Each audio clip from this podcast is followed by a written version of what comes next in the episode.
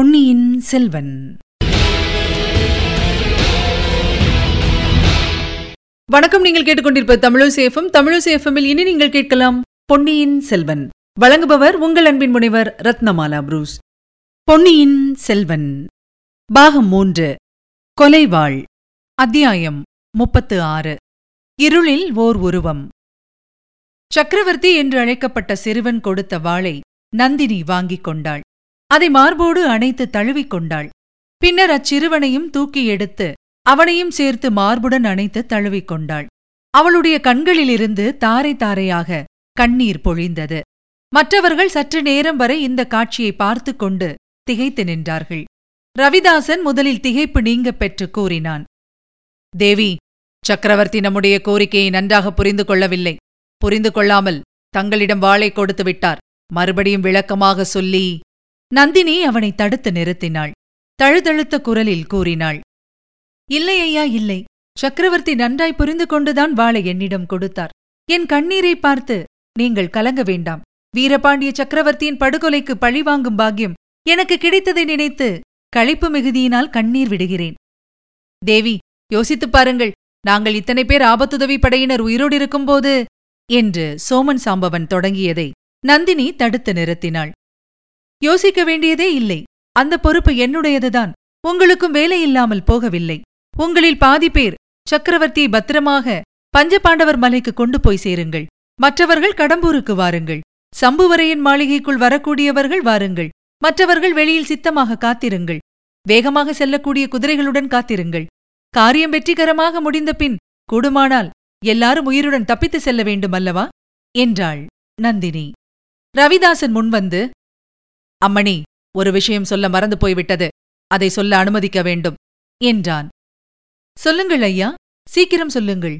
பழுவேட்டரையர் கொள்ளிடக்கரையில் நடக்கும் காளாமுகர்களின் மகாசங்கத்துக்கு போயிருக்கிறார். அவர் திரும்பி வந்து விடுவதற்குள்ளே நான் அரண்மனை போய் சேர வேண்டும் என்றாள் நந்தினி. நமது முதற் பகைவன் ஆதித்த கரிகாலன் கடம்பூர் சம்புவரையன் மாளிகைக்கு வந்து சேர்வான் என்று சொன்னீர்கள் அல்லவா? அது அவ்வளவு நிச்சயமில்லை என்றான்.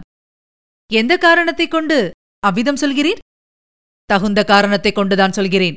கடம்பூர் மாளிகைக்கு எக்காரணத்தைக் கொண்டும் வரவேண்டாம் என்று ஆதித்த கரிகாலனுக்கு ஓலை போகிறது. பழையாறு இளைய பிராட்டியும் முதன்மந்திரி அனிருத்தரும் அவ்விதம் செய்தி அனுப்பியிருக்கிறார்கள். அந்த விவரம் எனக்கு தெரியாது என்றா நினைத்தீர்? தெரிந்திருந்தும் அவன் கடம்பூருக்கு வருவான் என்று எதிர்பார்க்கிறீர்களா? ஆம் அவசியம் எதிர்பார்க்கிறேன். ஆதித்த கரிகாலருடைய இயல்பு அந்த பழையாறை பெண் பாம்புக்கு தெரியாது. அன்பில் பிரம்ம ராட்சதனுக்கும் தெரியாது. மாயமந்திர வித்தைகளில் தேர்ந்த உமக்கும் கூட தெரியவில்லை. எந்த காரியத்தையாவது செய்ய வேண்டாம் என்று யாரேனும் தடுத்தால் அதைத்தான் ஆதித்த கரிகாலர் கட்டாயமாக செய்வார். அது எனக்கு தெரியும் நிச்சயமாக தெரியும். ஆதித்த கரிகாலர் அருள்மொழிவர்மனைப் போன்ற எடுப்பார் கைப்பிள்ளை அல்ல. மதுராந்தகனைப் போன்ற பயங்கொள்ளி பேதை அல்ல. கடம்பூருக்கு வரவேண்டாமென்று தமக்கையும் முதன் மந்திரியும் செய்தி அனுப்பியிருப்பதனாலேயே கட்டாயம் ஆதித்த கரிகாலர் கடம்பூருக்கு வந்து சேருவார். என்றாள் நந்தினி. தேவி அதையும் தாங்கள் பூரணமாக நம்பியிருக்க வேண்டாம். அவர்கள் அனுப்பிய செய்தி காஞ்சிக்கு போய் சேராது என்றான் ரவிதாசன். என்ன சொல்லுகிறீர் ஐயா? சற்று விளக்கமாக சொல்லும் என்றாள் நந்தினி. அவளுடைய குரலில் இப்போது பரபரப்பு தொனித்தது. தேவி ஆதித்த கரிகாலனுக்கு செய்தி யார் மூலமாக அனுப்பப்பட்டிருக்கிறது என்பதும் தங்களுக்கு தெரியுமா? என்று ரவிதாசன் கேட்டான். நிச்சயமாக தெரியாது. ஆனால் ஊகிக்க முடியும். நல்லது ஊகிக்க வேண்டிய அவசியமில்லை. அவனை நாங்கள் பிடித்துக்கொண்டே வந்திருக்கிறோம். சக்கரவர்த்தி மழைக்கு ஒதுங்கியிருந்த மண்டபத்தில் அவனும் இருந்தான். நம்முடைய ரகசியங்கள் எல்லாம் அவனுக்கு தெரியும். அவனை மேலே உயிருடன் போக விடுவது நமக்கு நாமே சர்வநாசத்தை தேடிக் கொள்வதாகும் இடமன்காரி எங்கே? அந்த ஒற்றனை இங்கே அழைத்துக் கொண்டு வா என்றான் ரவிதாசன். இடம்பன்காரி பள்ளிப்படை கோவிலை நோக்கிப் போனான். அவனுடன் இன்னும் இரண்டு பேரும் போனார்கள். நந்தினி அந்த திசையை உற்று நோக்கத் தொடங்கினாள். இத்தனை நேரமும் கடுகடுவென்று இருந்த அவளுடைய முகத்தில் இப்போது மறுபடியும் மோகன புன்னகை தவிழ்ந்தது. இடம்பன்காரியும் இன்னும் இரண்டு பேரும் வந்தியத்தேவனை நெருங்கினார்கள். அலுத்து சலித்துப் போய் அரை தூக்கமாக உட்கார்ந்திருந்த அந்த வீரன் மீது திடீரென்று பாய்ந்தார்கள். வந்தியத்தேவன் அவர்களோடு மல்யுத்தம் செய்யலாமா என்று ஒரு கணம் உத்தேசித்தான். பிறகு அந்த எண்ணத்தை மாற்றிக்கொண்டான்.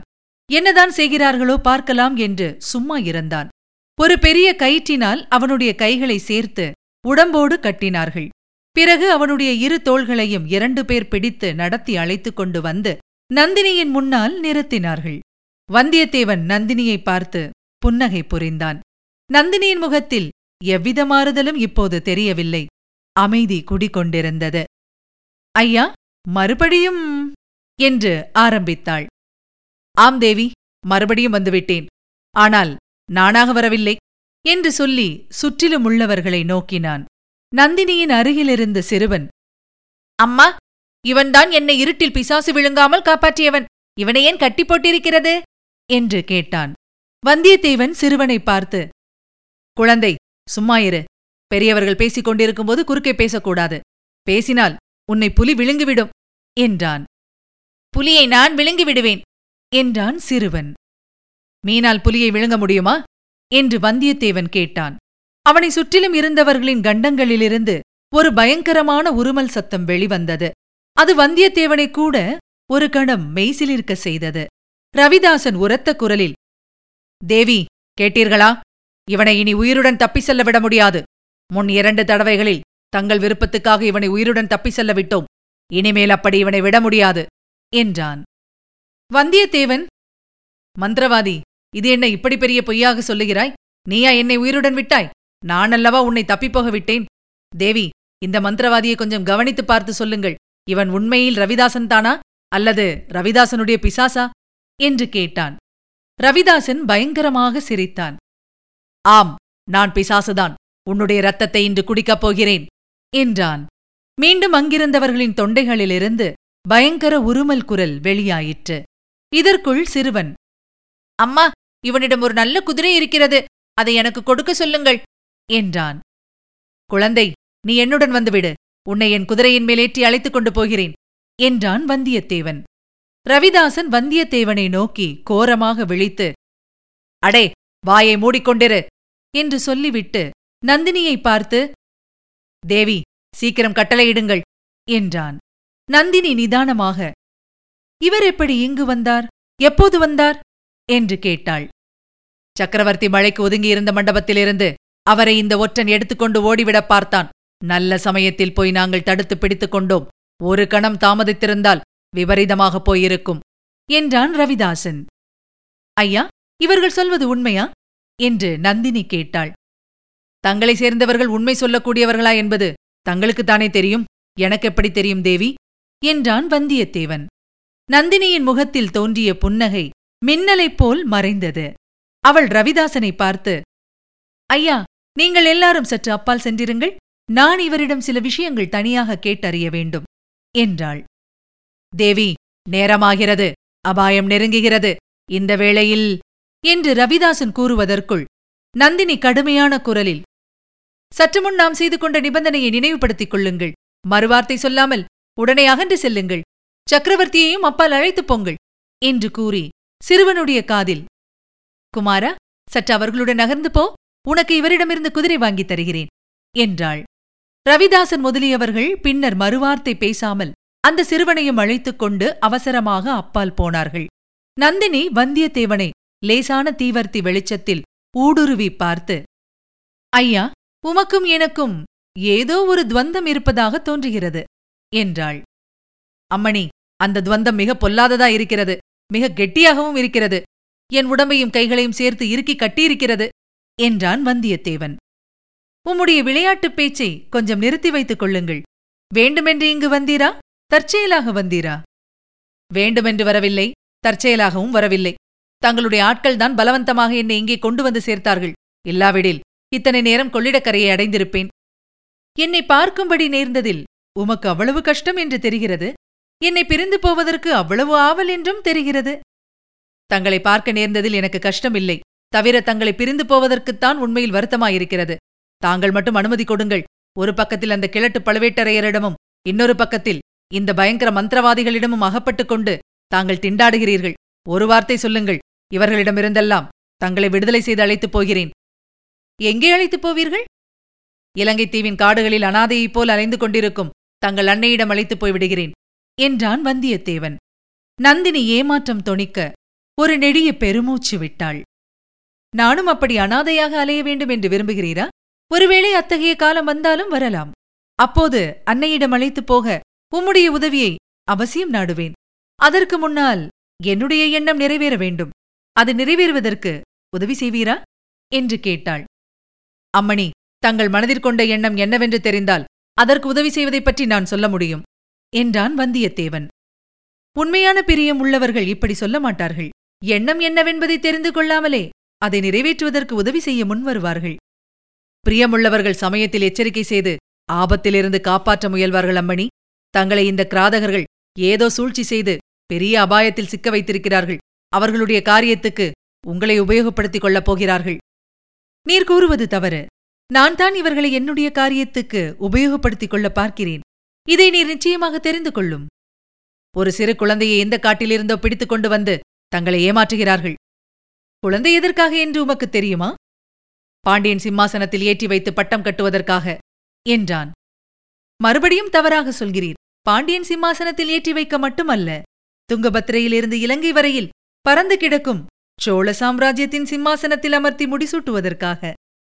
அம்மம்மா யாருடைய உதவியைக் கொண்டு இந்த மகத்தான காரியத்தை சாதிக்கப் போகிறீர்கள்? இதோ சுற்றிலும் நிற்கிறார்களே இந்த நரிக்கூட்டத்தின் உதவியைக் கொண்டா? சோழ சாம்ராஜ்யத்தின் இருபது லட்சம் வீராதி வீரர்கள் கொண்ட மாபெரும் சேனையை பகலில் வளைகளில் ஒளிந்திருந்து இரவு நேரத்தில் வெளிப்பட்டு வரும் இந்த பத்து இருபது நரிகளின் துணை கொண்டு வென்று விடுவீர்களா? நான் இவர்களை மட்டும் நம்பியிருக்கவில்லை இதோ என் கையில் உள்ள வாளை நம்பியிருக்கிறேன் இதன் உதவியினால் என் மனத்தில் கொண்ட எண்ணத்தை நிறைவேற்றுவேன். அம்மணி அந்த வாளை தாங்கள் ஒரு நாளும் உபயோகப்படுத்தப் போவதில்லை. அதற்கு வேண்டிய பலம் தங்கள் கையிலும் இல்லை தங்கள் நெஞ்சிலும் இல்லை. ஏன் அப்படி சொல்கிறீர்? ஏதோ என் மனத்தில் தோன்றியதை கூறினேன். நீர் சொல்வது முற்றும் தவறு என்று இந்த இடத்திலேயே என்னால் நிரூபித்துக் காட்ட முடியும். அப்படியானால் நான் பாகியசாலிதான் தங்கள் திருக்கரத்தினால் வெட்டுப்பட்டு சாவதற்கு கொடுத்து வைக்க வேண்டாமா? என்று கூறி வந்தியத்தேவன் வெட்டுப்படுவதற்கு ஆயத்தமாவது போல் கழுத்தை வளைத்து தரையை பார்த்து கொண்டு நின்றான். என் திருக்கரத்தினால் வெட்டுப்படுவதற்குத்தான் ஆசைப்படுகிறேன்? கிரீடம் சுட்டப்படுவதற்கு விரும்பவில்லையா? என்றாள் நந்தினி. வந்தியத்தேவன் நிமிர்ந்து பார்த்து தாங்கள் வசமுள்ள கிரீடத்தை எத்தனை பேருக்குத்தான் சூட்டுவீர்கள்? என்று வினவினான். அது என்னுடைய இஷ்டம். முடிவாக யாருக்கு சூட்ட வேண்டும் என்று பிரியப்படுகிறேனோ அவருடைய சிரசில் சூட்டுவேன். அப்படியானால் இந்த சிறுபிள்ளையின் கதி என்னாவது?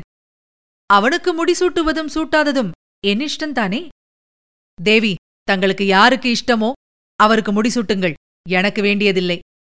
ஏன்? என்னுடைய சிரசிலுள்ள சுருட்டை மயிரின் அழகைப் பற்றி பலரும் சொல்லியிருக்கிறார்கள். கிரீடம் வைத்துக்கொண்டு அந்த அழகை கெடுத்துக்கொள்ள நான் விரும்பவில்லை. உமது வேடிக்கை பேச்சை நீர் விடமாட்டீர். நல்லது ஐயா. பொன்னியின் செல்வன் கடலில் விழுந்து இறந்த செய்தியை கேட்டதும் இளைய பிராட்டி என்ன செய்தாள்? ரொம்ப துக்கப்பட்டாளா? என்று நந்தினி திடீரென்று பேச்சை மாற்றிக் கேட்டாள். வந்தியத்தேவன் சிறிது திகைத்துவிட்டு பின்னே துக்கமில்லாமல் இருக்குமா? ஸ்திரீகள் எல்லாருமே இதயமற்றவர்களாக இருப்பார்களா? என்றான். அந்த கொடும்பாளூர் பெண் ஓடையில் விழுந்து உயிரை விட பார்த்தாளாமே? அது உண்மையா? அவளை யார் எடுத்து காப்பாற்றினார்கள்? என்று கேட்டாள். உடனே வானத்திக்கு நேர்ந்த ஆபத்தை குறித்து வந்தியத்தேவனுக்கு ஞாபகம் வந்தது. அவளுடைய கதி என்ன ஆயிற்றோ என்ற நினைவில் மூழ்கி வந்தியத்தேவன் கேள்விக்கு பதில் சொல்லாமல் இருந்தான். நந்தினி குரலை கடுமைப்படுத்திக் கொண்டு சரி அதையெல்லாம் பற்றி நீர் ஒன்றும் சொல்ல மாட்டீர் எனக்கு தெரியும். ஆதித்த கரிகாலர் கடம்பூர் மாளிகைக்கு வராதபடி நீர் தடுக்கப் போகிறீரா? என்று கேட்டாள். தடுப்பதற்கு பிரயத்தனம் செய்வேன். என்றான் வந்தியத்தேவன். உம்மால் அது முடியாது என்று நான் சொல்லுகிறேன். என்னால் முடியும் என்று நானும் சொல்லவில்லை தேவி. பிரயத்தனம் செய்வேன் என்றுதான் சொன்னேன். இளவரசர் ஒன்று செய்ய நினைத்துவிட்டால் அதை மாற்றுவது எளிதன்று. ஆதித்த கரிகாலரின் இயல்பை நீர் நன்றாய் அறிந்து கொண்டிருக்கிறீர். என்னை விட அதிகமாக தாங்கள் அறிந்திருக்கிறீர்கள். நல்லது. நான் எவ்வளவுதான் சொன்னாலும் நீர் என் கட்சியில் சேரமாட்டீர். என் எதிரியின் கட்சியில்தான் இருப்பீர். அப்படித்தானே? அம்மணி தங்கள் எதிரியார் என் எதிரியார் பழையாறு இளவரசிதான். வேறு யார்? அது தங்கள் மனோகற்பனை தேவி. தங்களுக்கு ஓர் உண்மையை முக்கியமான உண்மையை தெரிவிக்க விரும்புகிறேன். போதும் போதும். நீர் உண்மை என்று சொல்ல ஆரம்பித்தால் அது வடிகட்டின கோட்டை பொய்யாய் இருக்கும். எனக்கு தெரியாதா? உமது உண்மையை நீரை வைத்துக் கொள்ளும். என்று நந்தினி குரோதத்துடன் கூறிவிட்டு கையை தட்டினாள். ரவிதாசன் முதலியவர்கள் உடனே நெருங்கி வர ஆரம்பித்தார்கள். வந்தியத்தேவன் தனக்கு கிடைத்த சந்தர்ப்பத்தை தான் சரியாக உபயோகப்படுத்திக் கொள்ளவில்லை என்பதை உணர்ந்தான். இந்த ராட்சசி என்னை கொன்றுவிடும்படிதான் இவர்களுக்கு கட்டளையிடப் போகிறாள். கடவுளே எத்தகைய சாவு? போர்க்களத்தில் எதிரிகளுடன் போராடி வீரமரணம் அடையக்கூடாதா இப்படியா என் தலையில் எழுதியிருந்தது? ரவிதாசன் கோஷ்டியார் அருகில் வந்து சூழ்ந்து கொண்டார்கள். இரையை நெருங்கிய ஓநாய் கூட்டம் உருமுவது போல் அவர்கள் உருமிக் கொண்டிருந்தார்கள். ராணி தாங்கள் என்னதான் சொன்னாலும் இவன் வழிக்கு வரமாட்டான் என்று எனக்கு தெரியும். தாங்கள் உடனே புறப்படுங்கள். இவனை நாங்கள் இந்த புண்ணிய ஸ்தலத்தில் பலி கொடுத்துவிட்டு கிளம்புகிறோம் என்றான் ரவிதாசன். மந்திரவாதி ஜாகிரதை என்னுடைய விருப்பம் அதுவன்று. இவரை உங்களில் யாரும் எதுவும் செய்யக்கூடாது. இவரை எவனாவது தொட்டால் அவனை நானே இந்த கத்தியினால் வெட்டிக்கொன்று பழி வாங்குவேன் என்று நந்தினி கர்ஜித்தாள். ரவிதாசன் முதலியோர் திகைத்து நின்றார்கள். இவரால் எனக்கு இன்னும் பல காரியமாக வேண்டியிருக்கிறது. தெரிகிறதா? நான் இதோ புறப்படுகிறேன். நீங்களும் புறப்படுங்கள். இவர் அவருக்கு விருப்பமான வழியில் போகட்டும். யாரும் இவரை தடை செய்ய வேண்டாம். என்றாள் நந்தினி. ரவிதாசன் தேவி ஒரு விண்ணப்பம். தங்கள் சித்தப்படி செய்ய காத்திருக்கிறோம். ஆனால் இவனிடம் குதிரை இருக்கிறது. இவனை முதலில் போக விடுவது நல்லதா? கொஞ்சம் யோசித்து சொல்லுங்கள். என்றான். நல்லது. இவரை அந்த பள்ளிப்படை கோவில் தூணுடன் சேர்த்து கட்டிவிடுங்கள். கட்டை அவிழ்த்துக் கொண்டு புறப்பட இவருக்கு சிறிது நேரமாகும். அதற்குள் இந்த பள்ளிப்படை காட்டை நீங்கள் தாண்டி போய்விடலாம். என்றாள். வந்தியத்தேவன் பள்ளிப்படை தூணுடன் சேர்த்து கட்டப்பட்டிருந்தான். சற்று தூரத்தில் அவன் குதிரை ஒரு மரத்தில் கட்டப்பட்டிருந்தது. நந்தினி பல்லக்கில் ஏறிக்கொண்டு போய்விட்டாள். சிம்மாசனத்தை இரண்டு ஆட்கள் தூக்கிச் சென்றார்கள். ரவிதாசன் கோஷ்டியார் சிறுவனை அழைத்துக் கொண்டு விரைந்து போய்விட்டார்கள். அவர்களுடன் சென்ற தீவர்த்தியின் வெளிச்சமும் சிறிது சிறிதாக மங்கி மறைந்துவிட்டது வந்தியத்தேவனை சுற்றிலும் கண்ணங்கரிய காரிருள் சூழ்ந்தது. சிறிது நேரத்துக்கு முன்னால் அங்கு பார்த்த காட்சிகள் நடந்த நிகழ்ச்சிகள் எல்லாம் கனவோ எனத் தோன்றியது. இருட்டில் ராட்சத வௌவால்கள் சடப்படவென்று தங்கள் அகன்ற சிறகுகளை அடித்துக் கொண்டன. ஊமை கோட்டான்கள் ஒருமின நரிகள் அகோரமான குரலில் முறை வைத்து ஊளையிட்டன ஊளையிட்டுக் கொண்டே அவை நெருங்கி வருவது போல் வந்தியத்தேவனுக்கு உணர்ச்சி ஏற்பட்டது. காட்டில் இனந்தெரியாத உருவங்கள் பல நடமாடின. கடம்பூர் மாளிகையில் அவன் கண்ட கனவு நினைவுக்கு வந்தது. ஆயிரம் நரிகள் வந்து தன்னை சூழ்ந்து கொண்டு பிடுங்கி தின்னப் போவதாக எண்ணி நடுங்கினான். அவசர அவசரமாக கட்டுகளை அவிழ்த்துக் கொள்ளப் பார்த்தான். லேசில் அக்கட்டுக்கள் அவிழ்கிற விதமாக தெரியவில்லை. வெளிச்சம் இருந்தால் கட்டுக்களை அவிழ்ப்பது சிறிது சுலபமாயிருக்கும். ஆனால் வெளிச்சம் என்ற அறிகுறியே அங்கு இல்லை. மின்னல் வெளிச்சமும் இல்லை மின்மினி வெளிச்சங்கூட இல்லை. வானத்தில் ஒருவேளை மேகங்கள் அகன்று நட்சத்திரங்கள் தோன்றியிருந்தாலும் அவற்றின் வெளிச்சம் அந்த காட்டுக்குள் நுழைய இடமில்லை. ஆஹா! அது என்ன சத்தம்? காட்டில் எத்தனையோ ஜந்துக்கள் நடமாடும். அதிலென்ன அதிசயம்? இல்லை. இது மனிதனுடைய காலடிச் சத்தம் மாதிரி இருக்கிறதே. குதிரை லேசாக கனைத்தது. கால்களை மாற்றி மாற்றி வைத்து அவஸ்தைப்பட்டது. ஒருவேளை புலிகிளி வருகிறதா என்ன? வந்தியத்தேவன் கட்டை அவிழ்க்க அவசரப்பட்டான். பயனில்லை அதோ ஒரு உருவம். அந்த காரிருளில் ஒரு கரிய நிழல் போன்ற உருவம். மனித உருவமா? அல்லது வேறு என்னவாயிருக்க முடியும்? அது நெருங்கி நெருங்கி வந்தது. வந்தியத்தேவன் தன்னுடைய மனோதைரியம் முழுவதையும் சேகரித்துக் கொண்டான். தன்னுடைய தேகத்தின் பலம் முழுவதையும் காலில் சேர்த்துக் கொண்டான். ஓங்கி ஒரு உதைவிட்டான் வீல் என்று சத்தமிட்டுக் கொண்டு அந்த உருவம் பின்னால் தாவிச் சென்றது. சிறிது தூரம் பின்னால் சென்றதும் டனார் என்று ஒரு சத்தம். பள்ளிப்படைச் சுவரில் அது மோதிக்கொண்டது போலும்.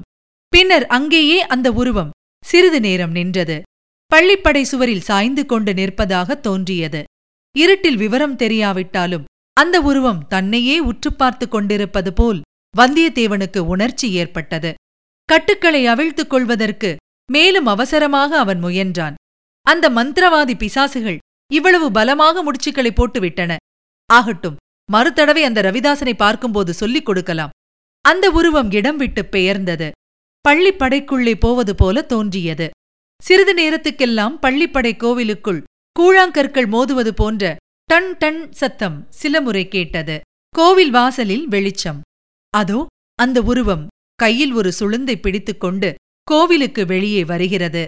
தன்னை நோக்கி வருகிறது. அது ஒரு காளாமுக வீர சைவனின் உருவம். நீண்ட தாடியும் சடைமுடியும் மண்டை ஓட்டு மாலையும் அணிந்த பயங்கரமான உருவம். வந்தியத்தேவன் அருகில் வந்து வெளிச்சத்தை தூக்கி பிடித்து அவனை உற்று பார்த்து கொண்டு நின்றது. இதுவரை நீங்கள் கேட்டது பொன்னியின் செல்வன். வழங்கியவர் உங்கள் அன்பின் முனைவர் ரத்னமாலா புரூஸ். மீண்டும் அடுத்த அத்தியாயத்தில் சந்திக்கலாம். இணைந்திருங்கள் மகிழ்ந்திருங்கள்.